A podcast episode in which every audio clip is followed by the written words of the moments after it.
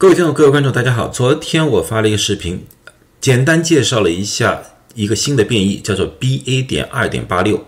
今天我讲一下美国即将推出的全新的新冠疫苗。前天 FDA 对莫德纳和辉瑞的全新的二零二三年的新冠疫苗开了绿灯。昨天 CDC 也因此召开了会议，会议的结果以十三比一的投票率通过了。这个疫苗的推广，我估计在这个周末，这些疫苗将来到你们附近的药房或者医院。这次所批准的两种疫苗都是 mRNA 疫苗。那么有人说，为什么现在需要全新的疫苗？因为大家已经看到，新冠的病毒变异的速度非常快。现在我们已经离开了新冠奥密克戎 BA 系列的变异体，进入到了 XBB 的变异体的。最末端，现在我们常见的变异体是一几点五，也是从 XBB 演化而来的。如果我们现在仍然使用针对于 BA 系列的二价疫苗的话，这所产生的综合抗体可能对现有的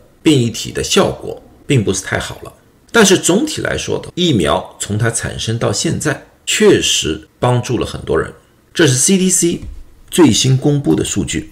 这是从二零二一年大家开始注射疫苗开始的示意图，它最主要的就统计了美国的住院的新冠患者，上面绿色的是没有打过疫苗的人群，下面蓝色的是打过疫苗的人群，曲线的是打过原始的两针疫苗的，实的蓝线的话是打过加强针的，最后的。打过二价疫苗的和没有打过二价疫苗的，但是不管是哪一群，我们都可以看到，没有打过疫苗的住院的患者的人数远远高过打过疫苗的。现在上统计的发现，它的相差大概十点九倍，也就是说，疫苗确实帮助了很多人。当然，我们也可以说，疫苗并不是百分之一百。我再三强调，医疗上面。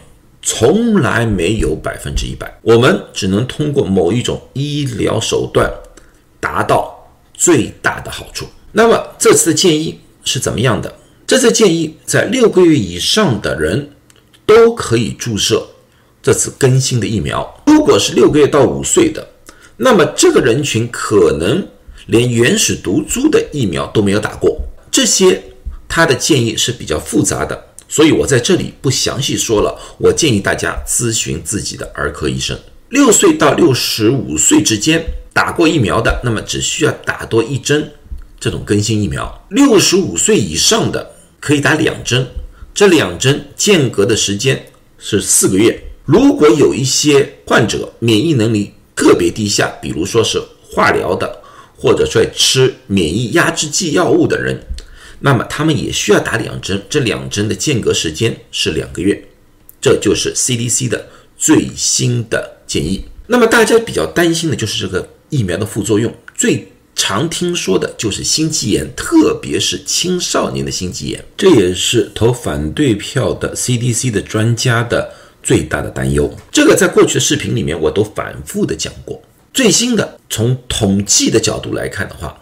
这篇文章，二零二二年八月份，这篇文章我过去引用过。他一共调研了大概五千五百万人，打过疫苗的和没有打过疫苗的，看他们感染之后的情况。最后他们发现，青少年得心肌炎的概率，如果打了疫苗和如果被感染的比例是一比七，但是可以肯定，这两者都比没有感染过的或者没有打过疫苗的。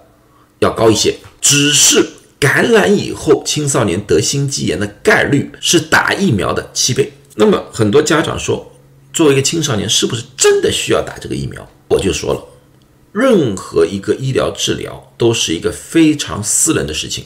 我们的主要的任务是科普、教育大家，把数据给大家，最后的决定应该是每一个人自己去决定，而不是强加。所以从疫苗注射开始，我都再三强调，除非一些特殊的工作人员，比如说像我们医护人员，因为我们要接触很多的患者，可以强行要求我们打疫苗。但是对于大众来说的话，这应该是一种自由的选择，不应该强行。政府或者我们医务人员的最主要作用就是加大科普的力度。从新冠的死亡数据来看的话，青少年因新冠死亡的人数，从整体来看的话是非常低的。二零二零年，十七岁以下新冠有关的死亡一百九十九人，二零二一年是六百一十二人，二零二二年是七百四十八人，二零二三年至今是一百三十三人。这个和五十岁以上的死亡人数每一年都有几万人来说的话，比例是很低的。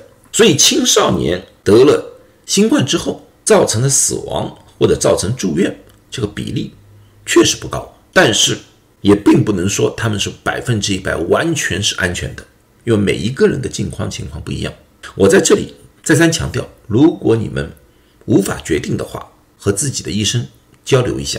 或者多看一看各方面的信息，让自己有足够的知识进行最后的判断。那么，关于这次的更新的新冠疫苗，有一些什么样常见的问题？第一个问题就是在什么地方打？这些疫苗和过去疫苗一样，都是在附近的药房，或者说一些社区的注射站都可以打得到。但是这一次和过去的疫苗不一样，这次这个费用。不是联邦政府所付的，也就是说，不是所有人都是免费的了。如果说你有保险的话，那么保险公司会支付，应该还是免费的。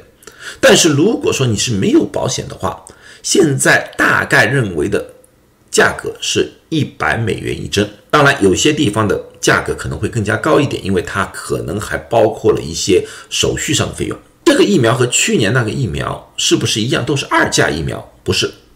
这是是在单价疫苗，它只针对了 XBB. 点一点五。那么这个疫苗有效性有多少呢？由于它是只针对了 XBB. 点一点五，现在这个变异体已经慢慢的不存在了。我们现在比较关心的是针对于当前流行的 BA. 点二点八六、一级点五以及 FL. 点一点五点一，针对这三个变异体。莫德纳的数据说，这个更新疫苗它可以增加这些变异体的综合抗体，大概八点七到十一倍。辉瑞他们也说，对于这些变异体的综合抗体能力也有所增加。但是这两个都是药厂的新闻发布会里面所提供的数据，我至今为止还没有看到完整的医学论文。按照去年的惯例，我觉得大概应该在一个月左右，这些数据将会完整的公布出来。所以，如果大家对这些数据存在一定的疑问的话，那么我建议大家略微等一等。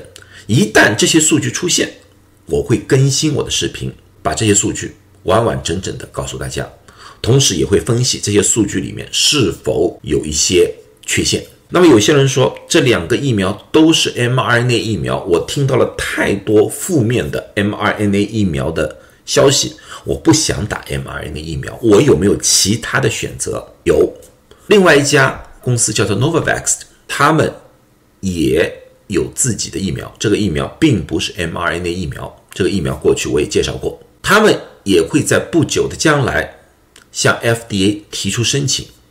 我估计也会在一到两个月之内，这个疫苗出现在市场里面，也给大家多一个新的选择。好了，今天就大致讲到这里，希望这次讲的东西对大家有所帮助，也回答了大家一些问题。